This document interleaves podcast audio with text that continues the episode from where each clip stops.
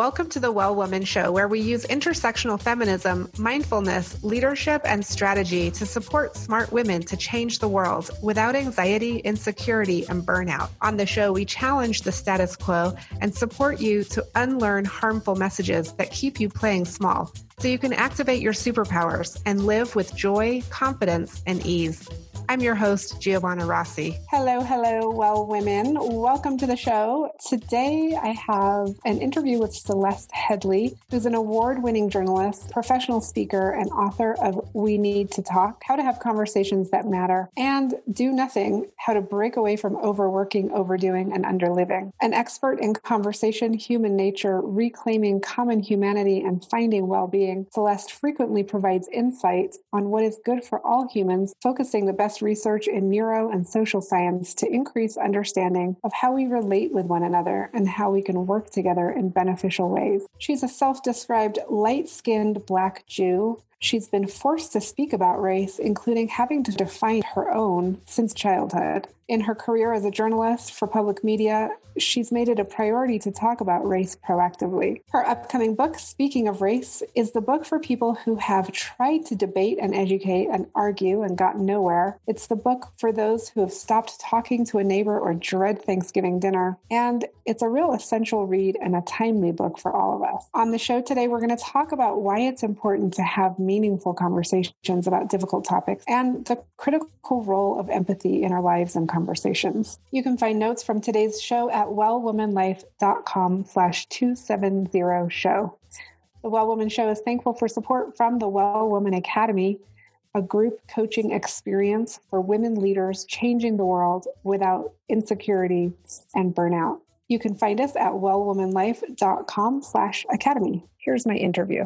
I'm speaking with Celeste Headlee today. Welcome to the show. Thanks. It's a pleasure to be here. It's great to have you. I'm super excited to talk to you. And I wanted to start by having you tell listeners who are you in the world today? It's an interesting question because it sure has changed even just since the pandemic began. I am at this point an author and sometime public speaker and guest host for a, a, number of NPR programs, all of it done from my home. Mm, okay, great. And so in the second segment, we're going to talk a little bit more about you personally, but I would love to just know, and, and as we get into the topic today, what other identities do you carry with you in your life? Like everybody else, there's a lot. You know, I'm a mother. I'm a mother of a college age kid. I'm a dog mother as well. I'm a very engaged neighbor and member of my community. I mean, I'm the person that throws the parties every three months for the neighborhood. Let me see. I'm a I'm a representative for my grandfather, who is a, a famous composer. A lot of different things, and, and that that's in addition, obviously, to all the the personal things, the the things that I think of as myself right? Like I think of myself as a, a gardener and a cook and all those things that aren't, aren't always visible to the outer world. Yes. I, and I find that fascinating. I love to start with this question because we,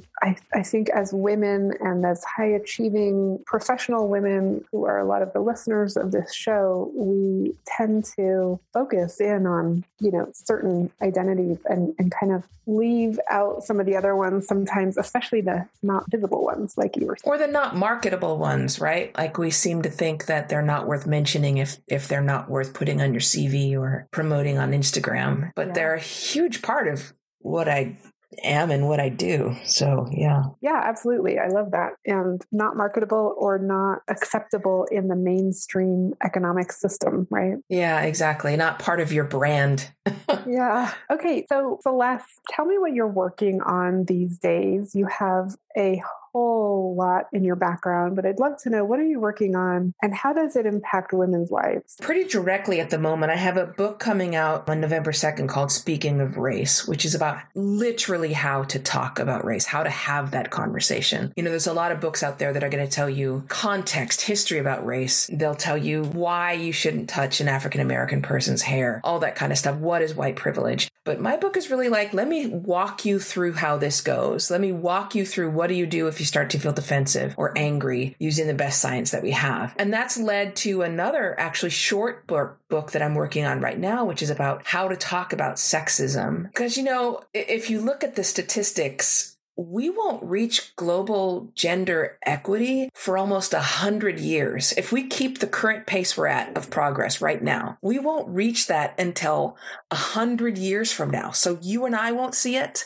Probably our kids won't see it. So we have to speed things up a little bit. And that's only going to happen if we start using exposure therapy right? Like this is true in discussions and conversations about race as it is about sexism and misogyny that we have to make these conversations so ubiquitous and so common that they're not scary anymore, that people don't flee the room when you bring up sexism or any kind of discussion of difference and inequity. I don't like that 100 years from now number and I am focused on making that shorter. Yeah, absolutely. And so I'm I'm curious and I love that you brought up the book that's coming out that you wrote, but also the one that you're working on too. Why do you think you, Celeste Headlee, were the one to write this book right now? It's an interesting question because I I didn't w- want to be. really? Okay. yeah, when the when the protests over George Floyd's murder happened last year, my editor that I'd worked with at HarperCollins on a book called We Need to Talk reached out and said, "Hey, I feel like you're the pers- perfect person to talk about this right now. And I said, no, thank you. no, I want no part of that. You know, there's talking about race, while it's so important, it has some real downsides, you know? I mean, it, number one, half the people who read the book are going to hate it automatically. Once you begin to talk about race, that can become all you ever are asked to talk about. Yeah. And it's also, it's exhausting to talk. And I, and you know, I, I'm a, a black Jewish woman and all of those identities come with their own trauma, both ancestral and current. And it's, it's, it's tiring. I mean, I'm sure everyone who's listening can relate. I'm sure you can relate. It can be tiring to talk about it. And so I, I really didn't want to, but I, I started to see how badly these conversations were going, how despite the, the global nature of the protests after George Floyd's murder and the Women's March also, if we're talking about sexism, how, how massive those protests and marches were, things still were not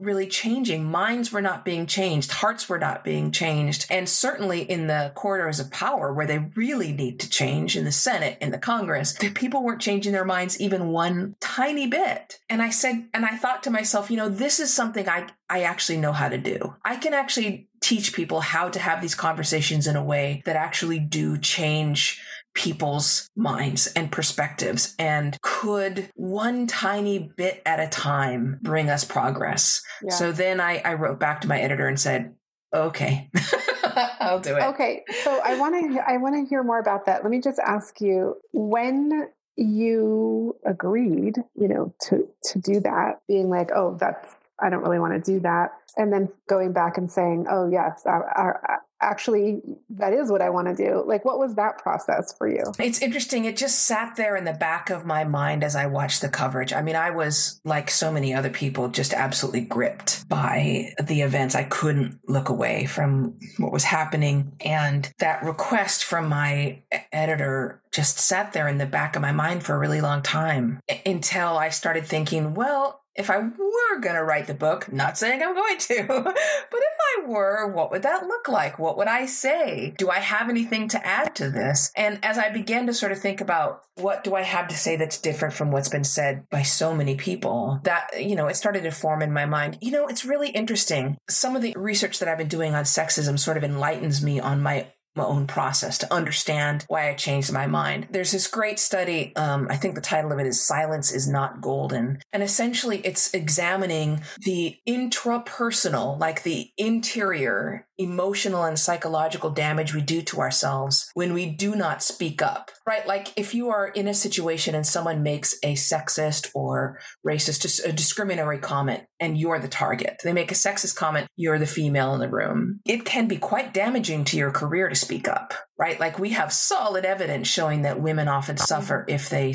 speak their minds. But at the same time, there's also now evidence that in fact it, it does damage to our psyches that there's cognitive damage there, meaning that there's a, that it's explained by self discrepancy theory, meaning that, you know, we have these different views of ourselves, these, these, these ideas. And one is like the actual reality of who we are and what we do. And, and one of them is, is what they call the ought side of our of our self. It's the ought self, yourself as you think you should be.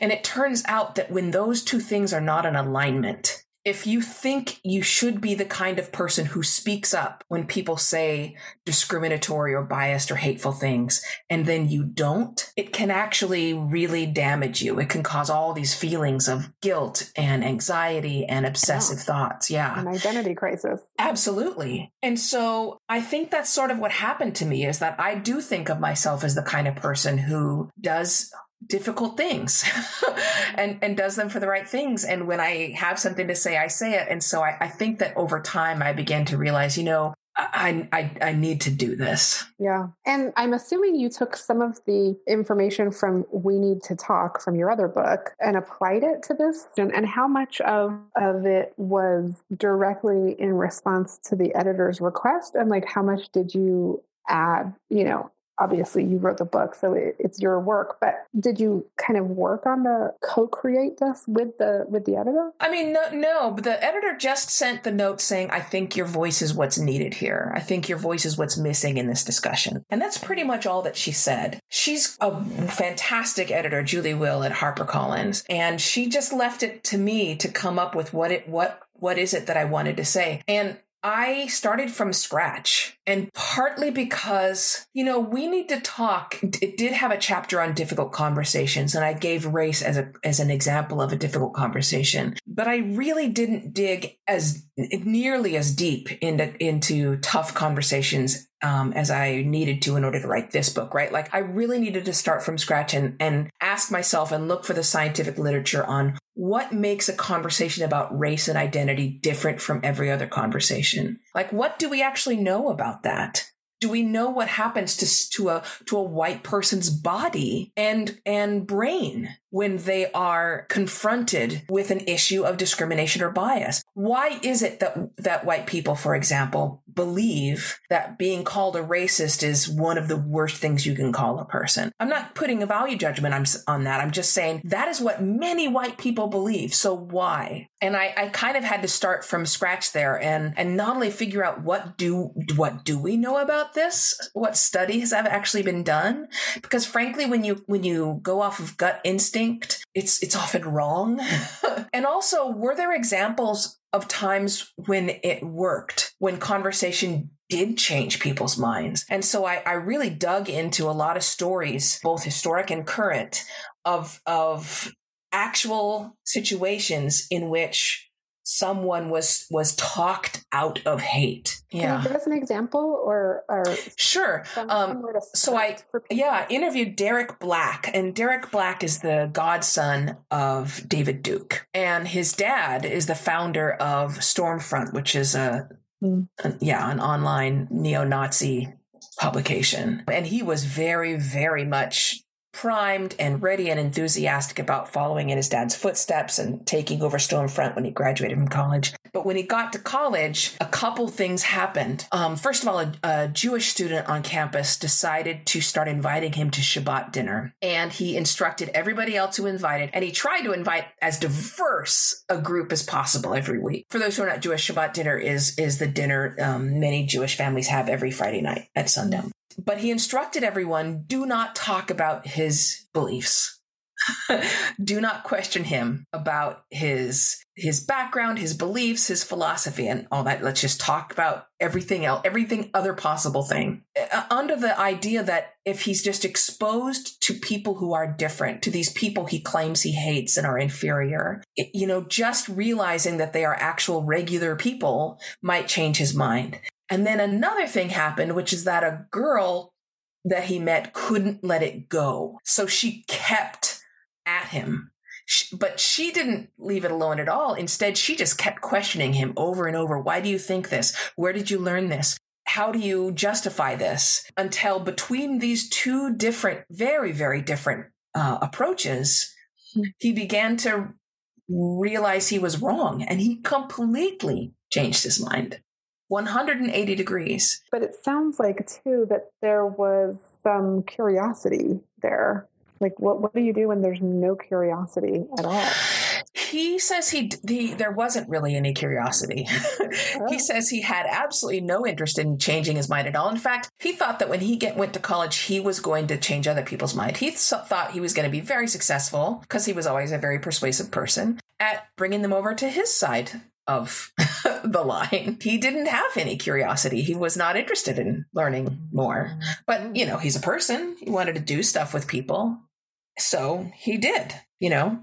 Interesting. Okay, that's a great example. I'm speaking with Celeste Headlee, author of Speaking of Race Why Everybody Needs to Talk About Racism and How to Do It. And we'll be right back on The Well Woman Show. You're invited to join me for a brand new monthly group experience over in the Well Woman Academy. This is a monthly group that includes access to the full six week course based on feminism, mindfulness, and the Well Woman Life Framework. It includes weekly groups coaching sessions with me, as well as office hours hours and a private Facebook group to share and grow. Don't get me wrong, this is hard work, but with these tools, you will easily find the time to do the course, get the coaching, and reach your goals monthly. If you find yourself worrying about whether you'll ever make it in the thing you're pursuing, waking up in the middle of the night with anxiety, lacking the energy you need to get everything done, stuck in some aspect of leading your team, procrastinating on moving forward with projects and tasks, or in a a leadership role but second guessing yourself constantly, I'd love to introduce you to the Well Woman Academy. It's for smart, high achieving women changing the world who want to overcome anxiety, burnout, perfectionism, and insecurity. The result?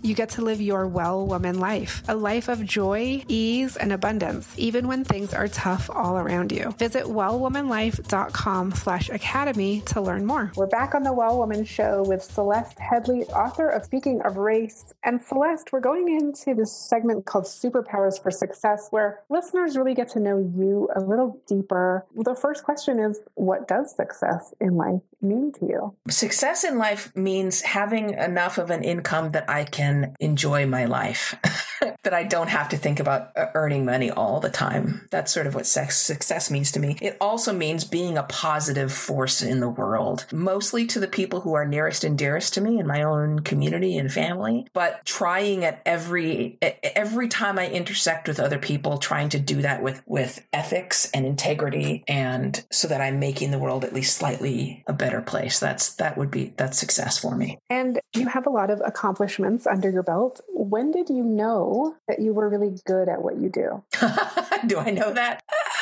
Uh, I don't know. I'm not sure that was any, there was no like skies opening up and, and sunlight streaming down upon my forehead moment. I think that, you know, I'll tell you how long that even lasted. I, you know, I had a TED talk that went viral, which I did that TED talk in 2015 and I started getting all these speaking engagements. At that point, I knew I was really good as a radio host. Like I, I knew I was very good at that and better at that than most people. So that realization about being very good as a radio host probably happened while I was hosting a show called The Takeaway in New York, which would have been, geez, I was in my 40s already. And then but when I started getting speaking engagements with things like United Airlines and Apple Computers and all these other huge companies, I would think, holy crap, what happens when they realize I'm not worth all this money? oh, okay. Inner critic. Oh no! And so it's it, it it's only I think it's only within the past like four years or so that I've started to realize that I'm good at, at this very narrow thing that I do. It's funny. I was kind of joking about this because I just I recorded the audiobook for Speaking of Race. I've recorded all my audiobooks, and I, for some reason, have this odd talent at recording audiobooks super quickly. Like mm-hmm. it takes some authors one to two weeks to record an audiobook, and I have done all three of mine in a day and a half. And I, I posted this on Twitter. I was like, understanding that this is an extremely specific and narrow skill, not applicable to a, not a, lot of things. I'm super good at recording audio, my own audiobooks, right? Like sometimes you, ha- that's what, that's how that, that idea of your own uh, capability yeah. comes. It's like at this one specific thing, I'm good. Yeah. Yeah. And And it's so interesting because uh, a lot of times we feel like, oh, I must be good at this because I'm getting a lot of external validation in terms of, you know, a, a TED talk that goes viral or mm-hmm. publishing books and all of that. But I'm curious because this, this is a great uh, insight for, for listeners. Before all of that happens, there's usually a some sort of quiet moment with yourself where you just sort of know that what you have to say matters and that you are, you know, or, or that like you have to do this work in the world. And and did that happen for you early on? It didn't happen for me early on. I mean, I always had drive to do something and accomplish something, but the idea that what I had to do and my specific skills were really, really strong or better than somebody else's. That didn't happen for a very long time. The idea that I had something unique to contribute, I don't think that really hit me until my first book was published. Because the reactions of the readers, I mean, thank God for readers. right. it was so strong and emotional. You know, they're readers, but they're also writers. Like they'll write to you they will reach out to you and say, This book really moved me. You really helped me. And not only was that true of We Need to Talk, but it was especially true of Do Nothing, which was about toxic productivity. And, you yes. know, that. we haven't even talked about that. Yeah. Yeah. Oh my gosh. The reaction to that from people, I mean, people start crying. And, you know, the reaction has been so overwhelming that that's when I was like, wow, I really do have something to contribute to people. Like there i can i can help in some way. And so what superpower did you discover you had only to realize it was there all the time? So here's what what i think is one of my superpowers. I can explain super complicated topics in a way that everyone can understand and it turned i thought i learned this as a journalist but in fact as it turns out i've been doing this my whole life like reading and reading and researching something that's very very complicated like neuroscience or something until i understand it so well that I can turn around and explain it to a six year old. Like that is my superpower. Oh, um, I love it. And that yeah. obviously served you very well with yeah. publishing your books. Celeste, what advice would you give your younger self, say 25 or 30 year old self? Stop dieting. It's going to really hurt you. Oh, stop okay. dieting. Yeah. I dieted. I my mom put me on a diet when I was like 7 or 8 years old and I remained on a diet for over 40 years and at this point my metabolism is completely broken and uh, that's what I would have said. And, and with that of course comes uh, the wisdom to to to know yourself rather than looking for exterior approval about who you are. But yeah, that's I what I would have said is you're enough. You're good.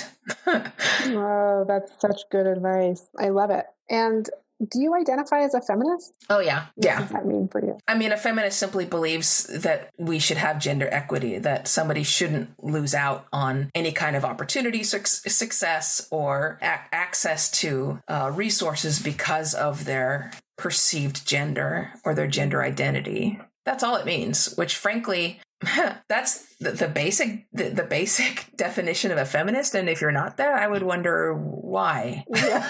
most people are that but they don't identify the word but yes. Most people when you really ask them about equality and equity they agree well yeah of course everybody should be equal. And have equal opportunity yeah, they just have the wrong ideas about what a feminist is. Yeah. And are you going to explain any of that in your new book? No, I, I mean, only because I only have about 14,000 words in this book. So I'm really going to sort of dig deep on conf- confrontation, oh, like cool. confronting sexism, when you should do it, who is obligated to do it, mm-hmm. and how to do it. You know, it's okay. funny, you ask about fem- feminism. I don't know if you've ever saw that movie, The American President. And there's this one part where he's he's he's dating Annette Bening's character, uh, the president is, and it's this huge scandal that she protested with the ACLU. And he says this is an organization that whose sole purpose is to defend the Bill of Rights. And I'm completely paraphrasing. I haven't seen the movie in ages, but he says, but it you know it makes you wonder why would a senator choose to reject upholding the bill of rights? Like how is that controversial? And that's sort of how i feel about feminism. Like how is this controversial how do you defend not supporting this and right yeah. okay well we will be looking out for that book when when that comes out for sure last question for you, Celeste. What are you reading right now? What's on your nightstand? So I am reading uh, Race Talk at the moment. That is a, an um, older book that was written by an Asian American uh, researcher named Derald Wing Sue. It's actually called Race Talk and the Conspiracy of Silence, and it's about facilitating difficult dialogues it's about difficult dialogues on race, but really it's just about open and honest and authentic conversation period which frankly if you look at the polarization of the world those are not the kind of conversations we're having. And we need to be having and that's yes. a great that's a great place to leave this. Thank you so much celeste. It's been such a pleasure having you on the show today. My pleasure as well. Thank you. That's it for our show today. Remember if you need support to live your well woman life head over to wellwomanlife.com slash facebook to join our community. As a reminder we are on npr every week so be sure to tune in at npr.org slash podcasts and search for The Well Woman Show. If you enjoyed today's show, please take a moment and subscribe and leave a review. This helps raise visibility, which is super helpful when it comes to producing the show every week. For feedback, comments, or just to let me know you were listening, find me on Facebook, Twitter, and Instagram at Well Woman Life. I'm Giovanna Rossi for The Well Woman Show. Until next time, have a super powerful week.